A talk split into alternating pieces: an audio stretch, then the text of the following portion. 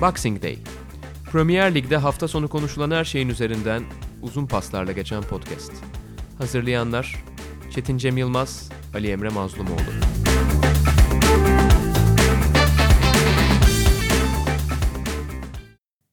Sokrates Podcast'in İngiltere Premier Ligi'ni konuştuğumuz programı Boxing Day'e hoş geldiniz. Ben Ali Emre Mazlumoğlu. Yanımda Çetin Cem Yılmaz var ve bu hafta da Premier Lig'de öne çıkanları konuşacağız. Aslında en öne çıkan şey deyince akla gelen ilk şey tabii ki City Norwich maçıydı. Yani belki de kimse beklemiyordu Norwich deplasmanında bir puan kaybı olabileceğini. Çünkü ilk 4 haftaya bakıldığında da tam %100 değildi belki Manchester City ama e, iyi oyunuyla ve çoğu zaman oyunu kilidi önceden açarak işi bitiren yapısıyla öne çıkmıştı. Ama bir anda Norwich maçında 3 e, puanı kaybetti. Sen neye bağlıyorsun bunu durumu? Öyle başlayalım.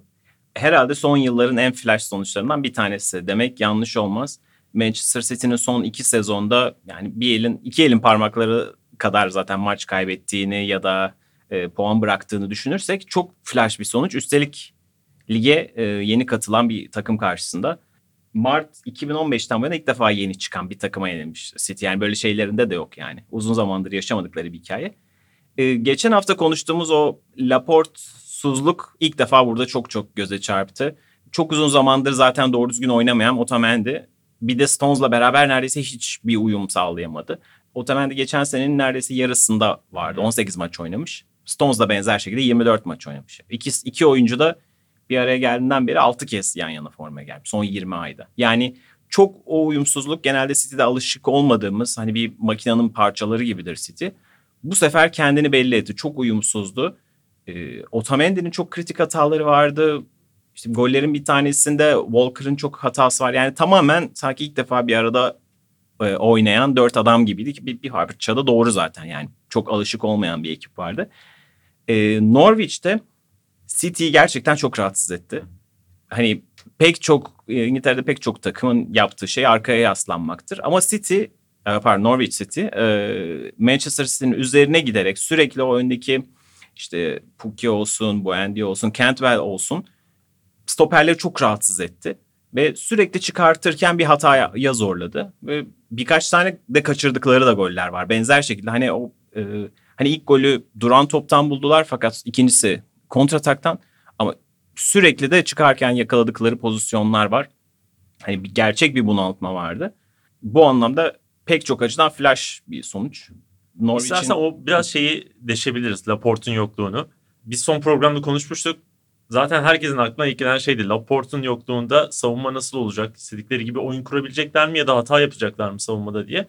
Gördük ki ciddi bir soruna yol açabiliyor. Dediğin özellikler işte sanki bir arada ilk kez beraber oynuyormuş gibi tuhaf hatalar, hiç beklenmedik hatalar yapılması garip bir şeye yol açtı.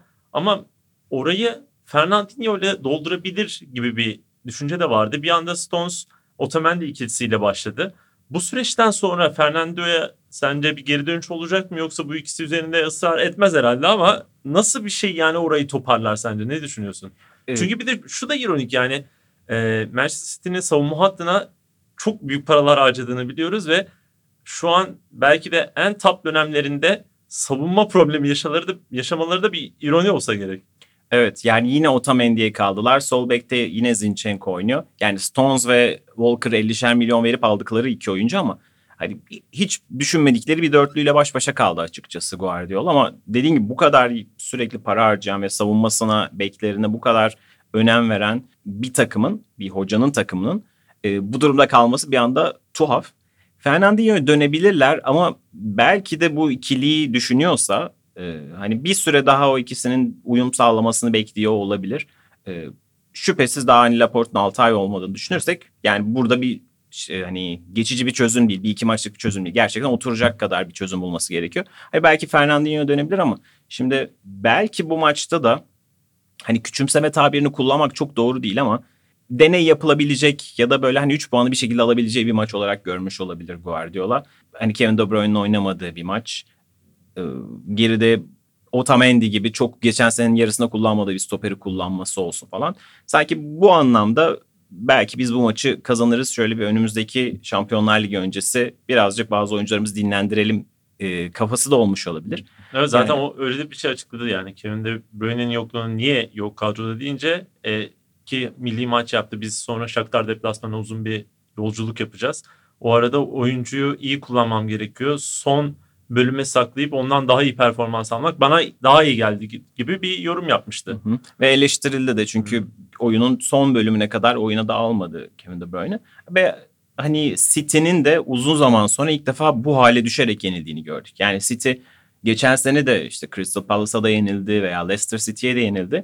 Ama bu şekilde hiç e, kendi karakteristiğinden bu kadar uzakta bir futbol oynayarak yenilmemişti. Yani işte çık, çıkarken kaptırılan toplar, duran toplardaki o dengesizlik, savunmada o e, hızlı hücumu kolay kolay yiyen bir takım değildir City. Sürekli kontratak yemeleri falan. Bu anlamda hani City karakteristiğinin çok dışında bir maçtı. Tabii buna nasıl reaksiyon verecekleri önemli. Şimdi belki bu maçı kapatırken belki Liverpool maçına da öyle pas atarız bilmiyorum. Sen bu maça dair eklemek istediğin bir şeyler var mı ama Ya biraz Norwich tarafından doğru konuşmak biraz lazım. okuyayım evet diye düşündüm. Yani şöyle bir kere inanılmaz bir savunma performansı. Yani iki gol yediler belki ama City karşısında yapılabilecek en iyi savunmayı yaptılar. Geride zaman zaman beklediler ama bir planda şuydu. Savunma ikilisine sürekli o dediğin üçlü Norwich'in önündeki üçlü baskı kurarak oraya top çıkarmayı engellediler. Zaman zaman onları hataya sorgu, e, zorladılar. Ama bir ilginç bir şey de Pep Guardiola'nın 4-2-3-1 ile aslında sahaya çıkmasıydı. Yani İlkay'la Rodri'yi biraz daha yan yana kullanıp onların önüne e, David Silva'yı koyup böyle bir şey yapmasıydı. Ve Norwich'in de aslında orta sahasının İlkay'a ve Silva'ya özellikle çok acayip bir baskı yaptığını gördük. Ki ben de merak ettim ondan sonra. Acaba dedim hani pas sayısında bir düşüş var mı? Ya da City'nin mesela e, kanatlarla orta bloktaki pas alışverişinde mükemmele yakın şeyler izliyoruz ya. Gerçekten de var. Oralarda ciddi bir düşüşler var. Özellikle sağ tarafta Bernardo Silva ile İlkay Gündoğan alışverişi neredeyse hiç yok ortada. E, böyle olunca o alışkılı gelmiş ikiye birler, bire birler, işte çizgiye inip orta yapmalar falan bu tür şeyleri neredeyse hiç görmedik maçta. Bu anlamda Daniel Farke herhalde bir imzasını atacak gibi duruyor ligi. Çok önemli bir iş yaptı. Bir de işin ilginci bu şekilde aşamadığınız için Norwich'i bu aslında Pep Guardiola'nın ilk sezonundan beri ilk kez kanat ortalarının bu kadar yapıldığı bir maçmış bu. 32 kez kanat ortası yapmış Manchester City. Yani zaten maç içinde fark ediliyordu. Çok sağdan soldan değişik ortalar yani biraz anlamsız ortalar da yapılıyordu ve bu sayı 32'ye ulaşmış maç içinde. Bu da yani bir rekor. Hı hı. Etkileyici bir yandan da hani hikaye tarafı da var. Norwich'in 8 tane oyuncusunun olmadığı Yani yedek kulübesine iki kaleciyle çıktıkları. Hani 7 oyuncuyu tamamlayamadıkları için iki kaleciyle çıktıkları böyle enteresan bir maç. Hani Euro 2008'de şey muhabbeti vardı ya yarı finale gelindiğinde Türkiye'nin hiç oyuncusu kalmamıştı. Tolga Zengin stoper oynayacak falan filan muhabbeti dönmüştü. Ee, ona benzer bir durum yani. 18 oyuncunun 3'ü kaleciydi Norwich'te. Ve çok flash bir galibiyet aldılar. Ee, Norwich'e dair de enteresan şeylerden dikkatimi çeken Premier Lig'de pas anlamında 10. sıradalar. Topla az oynayan bir takım değiller. Yani ortalamada yer alıyorlar. Genelde yeni çıkan takımlarda çok görmediğimiz bir şey. Ee, şut sayısına ligin en düşüğü ve bayağı da gol bulan bir takım işte. Yani bu biraz sanki şeyi gösteriyor. Şut sayıları aslında çok az. Ligin en düşüğü ama ceza sahası içinden şut sayılarında da yine ortalamadalar. Yani biraz o hani yeni nesil analitikçi hocaların şeyini veriyor. Yani garanti olmadan maceracı şutlara gerek yok. Gerçekten pozisyonu bulana kadar e, deneyin ve net şutları tercih edin diye. Biraz Norwich'in hikayesi de belki de Farke'nin hikayesi biraz buralardan okunacak ki yani golcüleri Pukki'den de bahsetmek gerekiyor herhalde şimdi. 6 gol 2 asist oldu. Olağanüstü sayılara şimdiden ulaştı. gerçekten olağanüstü bir şey yapıyor orada Puki. Diğer haftalarda da öyle gözüküyor ki bu formunu sürdürecek. Biz de ondan daha fazla konuşma fırsatı bulacağız ama Norwich'in ilk hafta oynadığı takıma geçelim istersen Liverpool'a. Liverpool'da e, yine zorlanmadan bir galibiyet 3 puan aldı. 5'te 5 yaptılar. Newcastle'ı 3-1 ile geçtiler.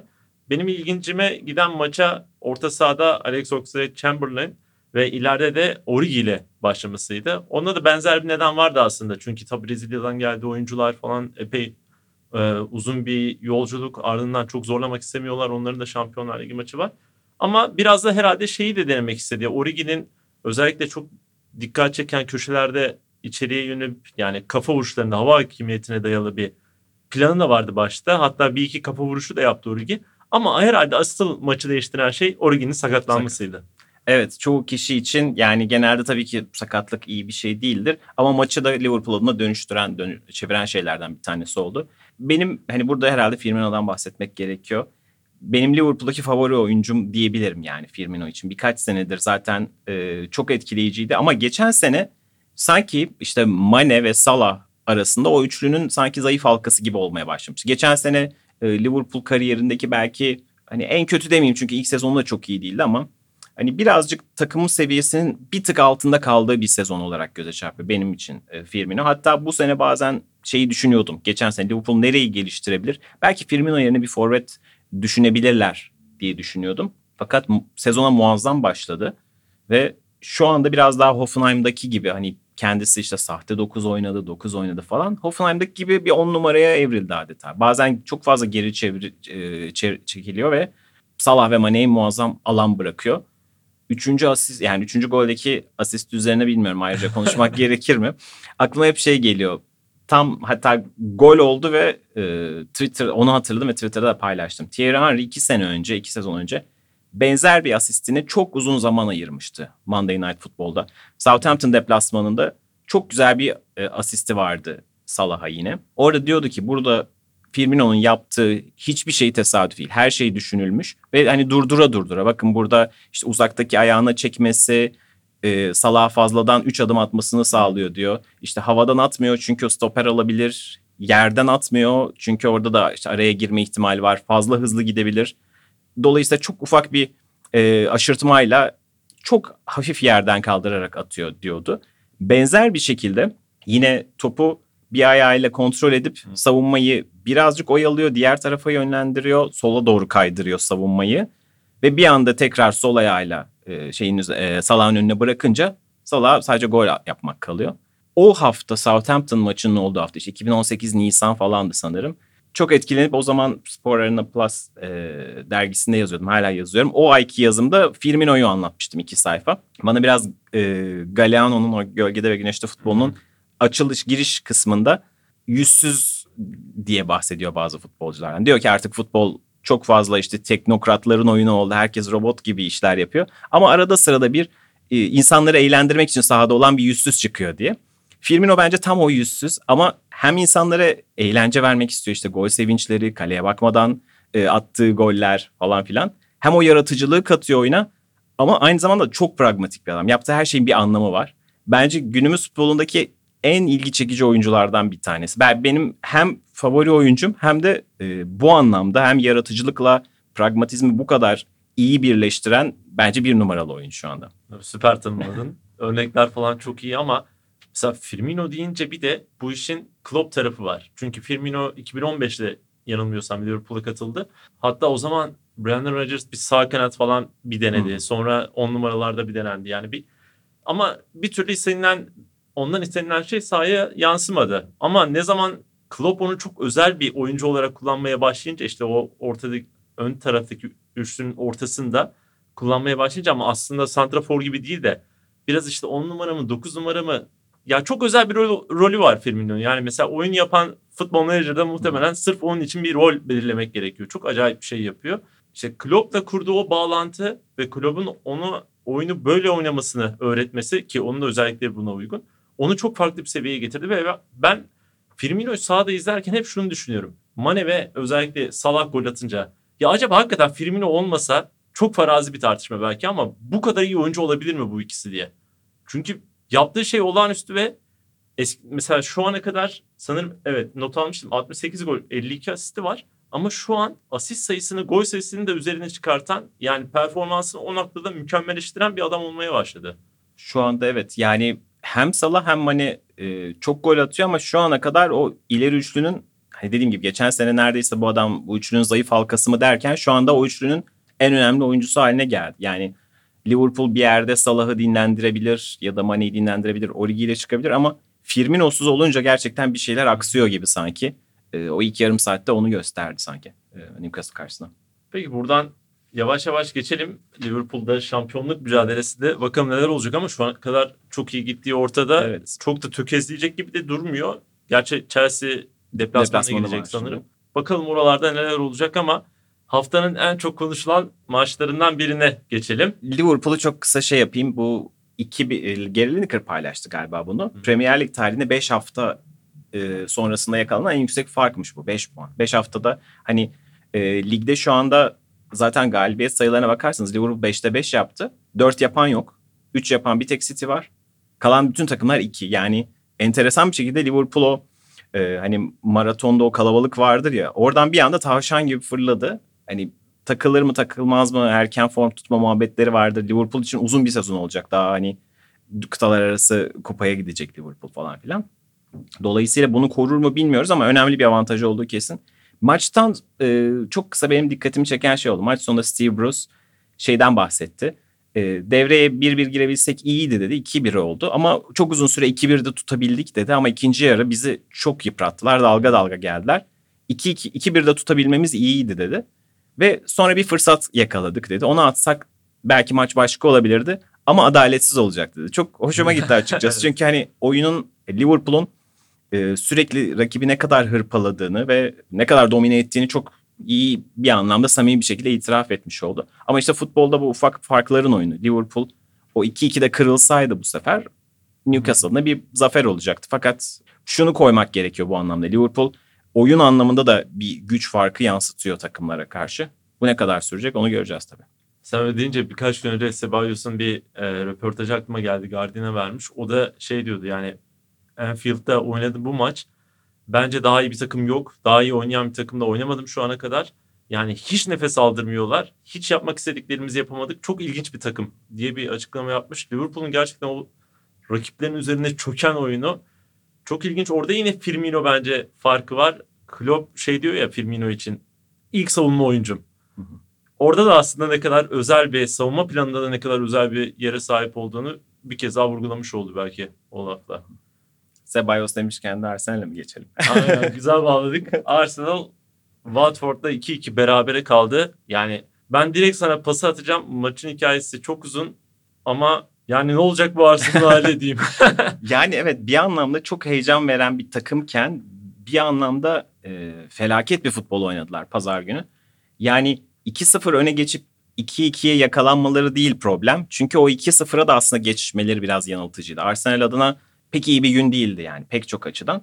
Pek çok sebebi var belki ama e, hala o öndeki üçlüyü bulamaması bu sefer biraz daha ikili gibi çıktı. Orta sahayı daha böyle baklava yaptı. Biraz oyunun e, nasıl denir akışına son derece aykırı şekilde iki tane gol buldu Arsenal. Aslında bildiğimiz Arsenal gibi topa sahip olan ve işte normalde Watford Arsenal maçı ne olur? Arsenal topla %65 oynar. Hani belki kontrataktan gol yer yenilir Arsenal. Yine daha kötü sonuçlarla da ayrılabilirdi. Ama bildiğimiz Arsenal kimliği bu değildir yani.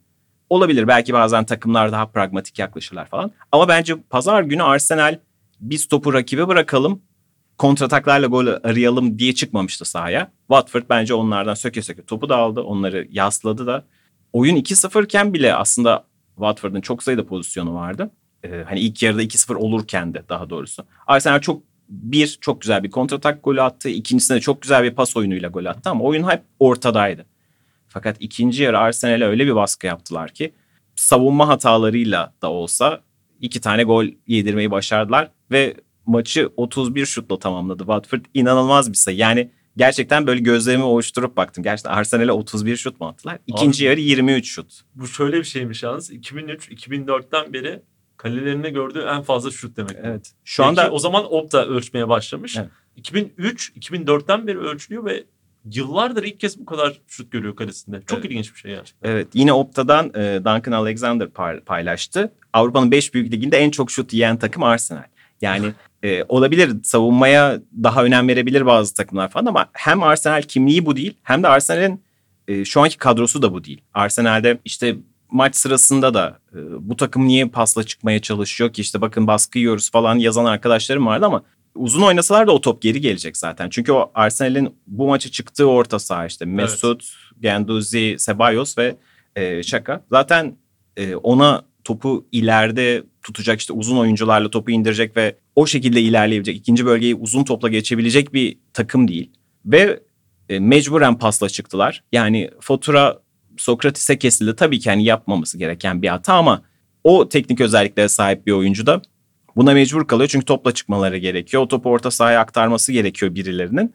Ve bir olmadı, iki olmadı. Üçüncüde zaten patladı. Yani çünkü o, o yetenekte bir oyuncu değil. İkinci penaltıda da yani belki diyelim ki David Luiz o topu bir şekilde o Pereira'dan sanırım. O çalımı yemedi ve penaltıyı da yapmadı. Bu maçı Arsenal 2-1 alsa bile korkunç bir sınav vermiş ol, olacaktı Arsenal. Ama e, ucuz kurtuldular açıkçası. Korkunç bir oyundu ve Evet Ee, evet bence yenilmemeleri Evet. o son dakikalar dedikleri baskının ardından ucuz kurtuldular Aynen. gerçekten. çok beceriksizlik yaşadı Watford. Belki hani o son sırada olmanın verdiği stresle bazen ayaklar dolanır. E, iki maç kazanmış bir Watford olsaydı belki daha güvenle atılırdı şutlar ve o zaman başka bir senaryo izlerdik yani. Ki yeni teknik direktörünü değiştirmiş de bir takım yani son programda da konuştuk. Kiki Flores Sanchez daha yeni geldi takımın başına. Bir de çok zor bir fikstürleri vardı. Şimdi Arsenal'la oynadılar sonra City deplasmanına gidecekler falan ama bu noktadan çok iyi çıktılar.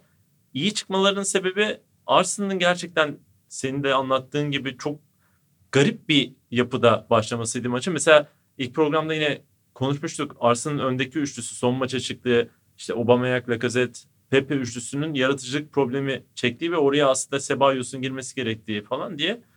Ama yani bir anda bırak Cebalos'un girmesini Mesut'la Ceballos ikisi birlikte girince Daha da zayıflattı orta sahayı. aynen öyle bir de baklavaya döndüler ki o Liverpool maçında bir baklava yapmışlardı. Orada 3-1 yenilmişlerdi. Bir de bayağı da bir kötü bir futbol vardı. Yine bunda ısrar etti. Bir de ben şunu anlamıyorum ya. Madem baklava oynatacaksın Torreira niye yedek? Yani oranın en spesifik oyuncusu. Yani bütün dünya takımlarında öyle oynayacaksan birinci sıraya Torreira'yı koyarsın yani. Ve yedek kulübesinde şaka ısrarı var falan. E, oyuncu değişiklikleri Bence pek de bir evet. anlamsız. Çok Mesut anlamsız. sürekli çok uzun süre oyunda kaldı falan. Gerçekten ben anlamadım Evet. o maçı. Aynen. Ee, Çakay'la e, Genduzi'yi çok erken oyundan aldı ve hani o üçlüde o dörtlüde hani sonradan değişmesi gereken oyuncular onlardı. Ceballos zaten çok etkisiz kaldı kaldığı pozisyonda. Biraz böyle dalga dalga işte Dukurisi'yle, Capuisi'yle falan filan böyle üzerine çok güçlü gelen zaten Watford çok güçlü bir takımdır fiziksel olarak. Ee, güçlü gelen bir takım. Dediğim gibi uzun topla aşamıyorsun, pasla aşamıyorsun. Bir de erken değişiklikler de iyice orta sahaya çökertti ve tuhaf değişikliklerdi. Yani Nelson falan niye girdi hala anlamış değilim. Yani ne bekliyordu da daha doğrusu. Yani zaten kötü giden hani ilk yarıyı mesela e, Unai Emery mutlaka bir, tabii ki kafasında bir plan vardır falan ama hani 2-0'ı gördükten sonra bence mesela Unai Emery işler yolunda diye düşündü. Ama açıkçası o işler yolunda değildi. Yani onu onu görememesi bir hataydı bence. Ve döndükten sonra da çok kısa sürede yani yine dediğim gibi savunma hataları olmasa Arsenal oradan 3 puanla da çıkabilirdi ama her şekilde çok kötü bir sınav vermiş olacaklardı ve e, işte 5. hafta geride kaldı ve hala iki galibiyetleri var. Ve bence bu- maçın şöyle bir şeyi de var. Arsenal böyle oynadığı sürece Premier Lig'de çok hani geçen sene de böyleydi. Deplasmanlardan bir türlü çıkamıyordu. Çıkamamaya devam eder gibi görünüyor sanki. Evet bence de yani sezonun özellikle kırılma maçlarından biri haline gelebilir bu. Çünkü 31 şut yiyorsun. Çok kötü bir futbol ve bilmiyorum yani önümüzdeki maçları da etkileyebilecek bir performans ortaya koydular. Bakalım nasıl çıkacaklar bu krizden onu görmek de ilginç olacak. Chelsea'ye geçelim istersen. Hı hı. Yani bu konuştuğumuz takımlar arasında en alt sırada bulunan takımdı bundan önceki haftaya kadar. Ve Lampard bence geleceğine dair önemli bir ışık gösterdiği bir maç ortaya koydu. Şu ana kadar dörtlü savunmayla hep Chelsea izlemiştik Lampard yönetiminde. Bu kez savunmayı üçleyerek e, Wolverhampton deplasmanına çıktı. Orada işte Rudiger takıma katıldı ve üçlü bir savunmayla ilk yarıda özellikle çok çok iyi bir oyun ortaya koydu. Ve o deplasmandan çok da rahat çıkmayı başardılar. Evet biraz e, hani meşhur Conte'nin üçlüye dönüşü vardı ya Chelsea hiç adını 2016-17 sezonunu kazandıran kırılma oydu.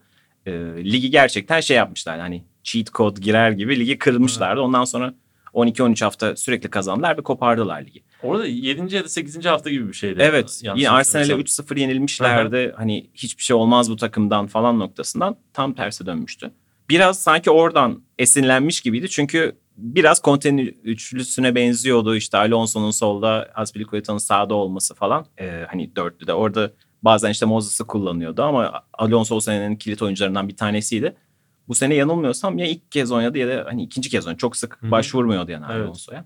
Bir anlamda aslında geçtiğimiz haftalarda biraz daha kağıt üzerinde bakıldığında 5-2 tamam. Chelsea çok acayip domine etmiş, hücum oynamış gibi görünebilir. Ama aslında Chelsea geçen haftalarda da daha fazla atak oynuyordu. İlk defa biraz daha kontrollü girdiler ve bu karşılığını verdi. Bu aslında hani bazen daha fazla gol atmak için bütün forvetlerinizi sahaya yığmanız gerekmez ya da hani 2-5-3 falan filan oynamanız gerekmez. Bazen işte 3-4-3 de size daha hücum, e, daha fazla gol fırsatı yaratabilir. Biraz daha kontrollü bir ilk yarı. Kilidi uzak mesafeden muazzam bir golle açtılar. Fakat o ilk gol geldikten sonra hemen arkasından da zaten ikinci gol de çok çabuk geldi. O bir baskıyı attı üzerlerinden. Hani geçen hafta konuşmuştuk ya genç takımlar için o şey çok önemli psikoloji. Yani biraz kazanmaya başladıktan sonra daha iyi olacaktır Chelsea. Şimdi onlar adına bence bundan sonrası çok daha umut verici. İşte Temi Abraham gollerine devam ediyor. Şimdi birden e, Drogba benzetmeleri yapılmaya başlandı bile. hani bu, bu güzel bir şey çünkü genç bir takım için moraller önemlidir işte. Mason Mount çok formda hem atıyor asist yapıyor. Bir anda pek çok parça yerine oturmuş oldu. Hani Chelsea pek çok anlamda geçtiğimiz haftalarda da kötü değildi. Ama o gençlik ve hücum oynama isteği bazen onları kırılganlaştırıyordu ve biraz da hak etmedikleri puan kayıpları sonrası hani sırtları duvara gelmişti. Chelsea adına çok pozitif bir maç oldu ve açıkçası ben de hayatımda hiçbir zamanda Chelsea izlerken bu kadar keyif aldığımı da hatırlamıyorum. Yani tabii ki çok büyük yıldızlarla dolu olağanüstü takımlar olmuştu. İşte Ancelotti'li senede gol rekoru kırmışlardı falan. Yani her zaman tabii ki Chelsea çok güçlüdür ama şu anda sahadaki o pozitif şey bütün yanılmıyorsam bu sezon attıkları bütün goller akademi oyuncularından Evet. gelmiş. Hani olağanüstü bir şey bu yani. Ee, gerçekten güzel bir hikaye yazılıyor orada ve işte Abraham, Mason Mount falan harika katkılar yapıyorlar. Evet ben hani orada Lampard'ın üçlü çıkmasına değindik. Diğer taraftan Abraham özelinde de çok güzel gelişmeler var. Sen de altın dedin ama yani Abraham bu maçta o kadar çeşitli goller attı ki bir anda bir fırsatçılık golü atıyor. Çıkıyor bir tane kafa vurarak köşeye gönderiyor. Rebir kalıyor rakibinin tek topla geçip köşeye vuruyor falan. Bir tane Ya- kendi kalesine attı. Bir Kendi kalesine de o kadar şey yaptı. Bütün özelliklerini gösterdi adam ve gerçekten ileriye dair ciddi umut ışıkları var ve bu umut ışığının tabii ki en önemli yanı senin de altını çizdiğin gibi e, çok genç parçaların takımda takıma yerleşmesiyle oluşuyor. İşte ilk 11 golün tamamının 22 yaş altı oyuncularından gelmesi, işte Tomori'nin bir önceki maçta oynamıştı ama bu maçta bir gol atıyor. Çok acayip bir gol atıyor. Ardından ikinci golde ceza sahasına kadar topu götürüp orada pas çıkarıyor. E, diğer tarafta Mason Mount'un performansı zaten çok ilginç ve daha buraya eklenmesi beklenen oyuncular var. Loftus Cheek var, e, Hudson Odoi var yine. Yani çok zevkli ve çok heyecan uyandıran bence bir takım var. Yani bir yandan baktığınızda evet şimdi orada yeni bir şey denediler geçen sene. Conte'den sonra Sarri'nin tamamen değişik bir futbolu. Şimdi çok başka bir şey deniyorlar. Bir yandan kriz var, transfer yasağı var ama bu krizi bence fırsata çevirebilecek en iyi şu an atmosferi yakalamış gibi gözüküyorlar. İşte o atmosferi sağlayan adam da bir anda Lampard oldu. Bu geçişi Lampard'la yapıyorlar. Bir yandan da işte nasıl avantaja değiştirilir, dönüştürülür onun da örneğini veriyor. Be- Ben Chelsea'den çok keyif alıyorum. Bilmiyorum ilk programda da hani söylemiştik. Şu an benim ilk dört adayım daha olmamıştı ama şu an ilk dört adayım olduğu gibi gözüküyor gerçekten.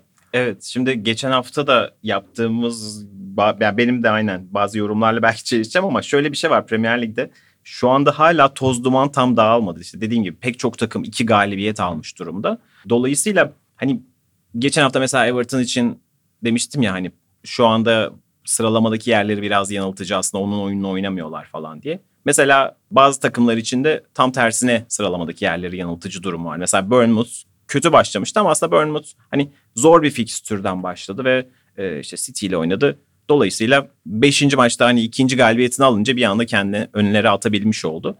Birkaç hafta sonra daha oturacaktır ama evet Chelsea de şu anda hani pozitif görünüyor ve Liverpool için belki de ilk puan kaybı adayı yani şu an. Zaten Stamford Bridge'e normalde gidildiğinde hani puan kaybı şeydir, ihtimaller dahilindedir. Liverpool çok oturmuş durumda.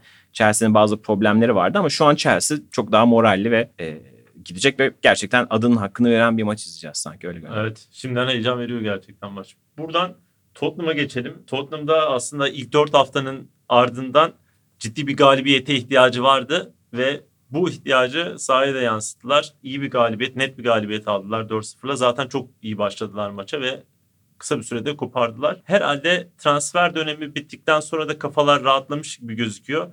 bundan sonra biraz daha sanki Tottenham'ı o birkaç senedir izlediğimiz Tottenham gibi görmeye başlayacağız herhalde.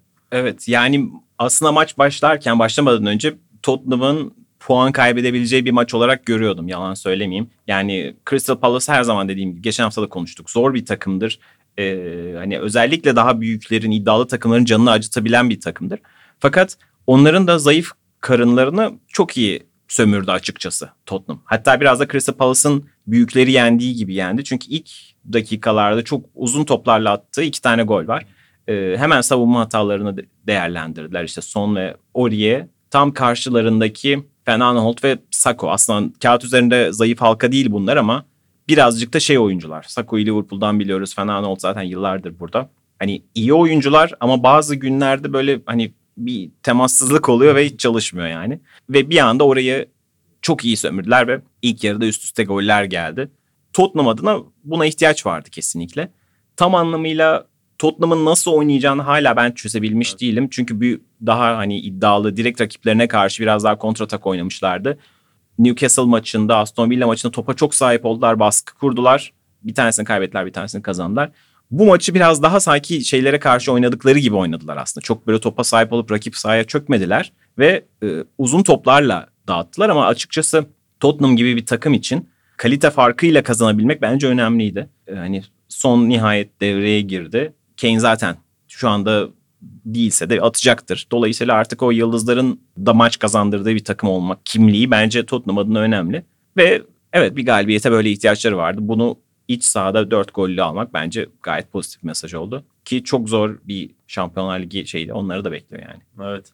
Ya bir de diğer yandan Tottenham'ın nasıl oynayacağı ve aslında kadroyu da nasıl kuracağı benim Pochettino bunu nasıl çözecek çok merak ediyorum gerçekten. Şu oyuncular bir sağlıklı hale gelsinler. Ee, şimdi Deli Ali problemi de var artık. Artık burada iyi durumda, oynayabilir durumda. Nerede oynayacak?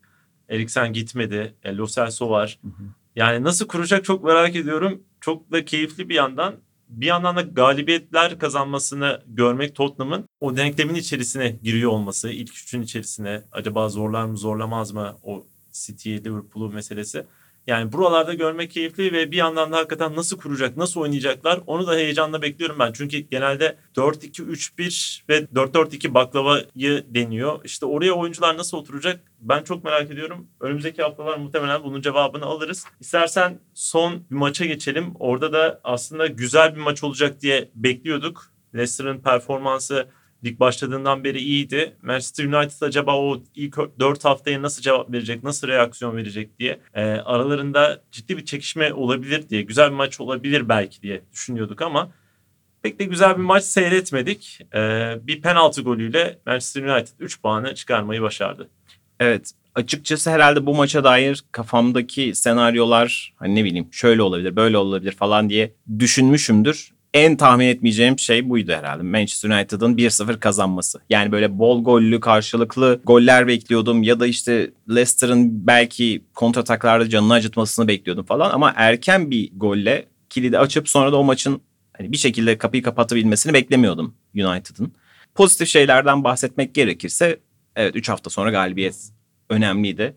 Leicester City bir anlamda hayal kırıklığı yarattı bence. Böyle bir maçta e, vermeleri gereken görüntü bu değildi gibi düşünüyorum ama ilk dakikalarda kaçırdıkları birkaç pozisyon da var. Belki onları da atsalar başka bir türlü başka türlü bir maç da izleyebilirdik. Penaltıda hani penaltı penaltı ama bir yandan da Çağlar adına şey böyle hani sakar bir penaltı evet. ama Çağlar da biraz öyle hamleli bir oyuncu olduğu için bu tip şeyleri e, bu tip şeyleri teşne bir oyuncu. Orada en sevmediğim tip penaltıdır. Kaleci yani kaleye sırtı dönük oyuncu. Hani o aslında bir bariz bir gol şansı yok falan filan ama Rashford orada penaltıyı alabildi. Ve United'ın o ilk haftalardaki penaltı krizlerini de düşününce yani pek çok açıdan başarı oldu. Hem gol yemeden maçı kapatmış olmaları hani Lindelöf Maguire ikilisi orada bir şey verdi. Hani Dehea'nın da bu arada çok kritik kurtarışları vardı. Hani o, o gün kaleyi kapatabilmiş olmaları bence önemli bir sinyaldi. Genel olarak çok böyle akıcı bir hücum performansı görmedik. Ama yine de böyle bir günde penaltıyla da olsa bir tek golle de olsa kazanabilmek değerliydi. Çünkü United adına o şu anda ilk öncelik bence krizden çıkabilmekte oradan çıktılar yani. Evet puan alması gerekiyordu. O puan da zor bir maça denk geldiler. Leicester'ın iyi performansı vardı ama biraz da herhalde şansın yardımıyla çünkü gerçekten bir pozisyon yoktu ortada ama Çağlar yani zamanlama hatası dolayısıyla bir hata yaptı orada ve biraz da iyi gidiyordu performans. Çağlar'ı da biraz azıcık konuşabiliriz. Çünkü ilk dört hafta epey bir işte ismine şarkılar yazıldı. Performans burada da konuşuldu. Yine İngiltere'de de konuşuldu ama burada yaptığı hata acaba hazır değil mi? Hala sorunlarını da gündeme getirdi. Çünkü bir yandan da sorumluluk çok büyük. Leicester City, Brandon Rodgers'la birlikte yeni bir yola gittiler. iyi gözüküyorlar ligde. Acaba oranın oyuncusu olabilir mi Çağlar? Sen ne düşünüyorsun bu konuda? Ee, yani şimdi Maguire'ı sattıktan sonra Çağlar'ın o öne çıkması çok etkileyiciydi. Bir yandan aslında İngiltere'de sevilen tipte bir e, stoper Çağlar. Biraz bizim 90'lı yılların Türk stoperlerini Bülent Korkmaz'ı falan anımsatıyor. Hani böyle hamleli bir oyuncu. Hani ama bir yandan da ayağı çok düzgün. Ee, böyle bir artısı da var. Ama nasıl denir? Bir eksileri, eksileri de olabiliyor. Çünkü bazen de e, bu hamleleri e, Başına- bazen de başına dert Evet, açabiliyor. evet. Aynen. Aynen. Dolayısıyla Çağlar'ın içinde bu da var ama işte birkaç hafta önce yaptığı gibi Pulisic'e üst üste iki tane çalım atabilecek bir tekniği de var, cesareti de var. Dolayısıyla Çağlar adına hani bu hafta United karşısında penaltı yapmasını kafasına takıp sonra oyunu değiştirecek bir oyuncu olduğunu düşünmüyorum ben. Bence Leicester buradan çıkacaktır ama Leicester adına sanki sadece dördüncü hafta kazandıkları maçı rahat kazanmışlardı. Kime karşı olduğunu hatırlamıyorum. Onun dışında genel bir gol problemi var gibi maçları zor açıyorlar aslında açmaları gerekenden. Hani geçen hafta çok övdük işte Madison'ı, işte Vardy'yi, Tielemans'ı.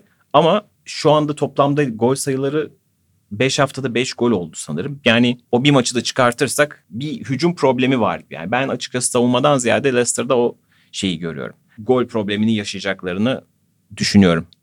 Evet ben de bir yandan bakıyorum. Son hafta Bournemouth'u 3-1 ile geçmişler. İlk hafta zaten gol atamamışlar falan. Orada bir evet sıkıntı gözüküyor ama en azından lige heyecan veren bir takım. Ee, burada olmalarını ben temenni ediyorum. Umarım bu çok da aslında etkili bir yenilgi olacağını düşünmüyorum. Sonuçta gidiyorsunuz Old Trafford'da Manchester United'a kaybediyorsunuz ne olursa olsun. Çok takımı hırpalayan bir yenilgi olmaz bu. Bundan sonra yoluna devam edecektir. Umarım bu çağlar için de geçerli olur. Buna çok takılmaz ve yoluna devam eder. Çünkü bir yandan da gururumuz. Evet, ben dediğim gibi takılacağını çok düşünmüyorum ve e, hani böyle bir hatadan dolayı çok kesilecek falan filan bir, bir durumu da yok bence. Evet Leicester özelinde sadece düşüncem eğer Leicester bu sene ilk 6'yı o hani bir üst adımı hedefliyorsa ilk 6'yı değil belki de ilk 4'ü hedefliyorsa evet United'dan hani Old Trafford'dan yenilgiyle dönmek dünyanın sonu değil ama biraz açıkçası gol problemi sanki başlarına iş açacak gibi geliyor bana. Peki bu hafta Şimdi bunu da- genelde böyle şeyler söyledikten sonra işte kimle oynuyorlar Açılır bilmiyorum da evet, takımlar? dört gol atarlar yani falan. Ee, bu haftalık da bu kadar da öne çıkanları konuşmaya çalıştık. Haftaya yine bu programda Boxing Day ile birlikte olacağız. Şimdilik hoşçakalın. Hoşçakalın.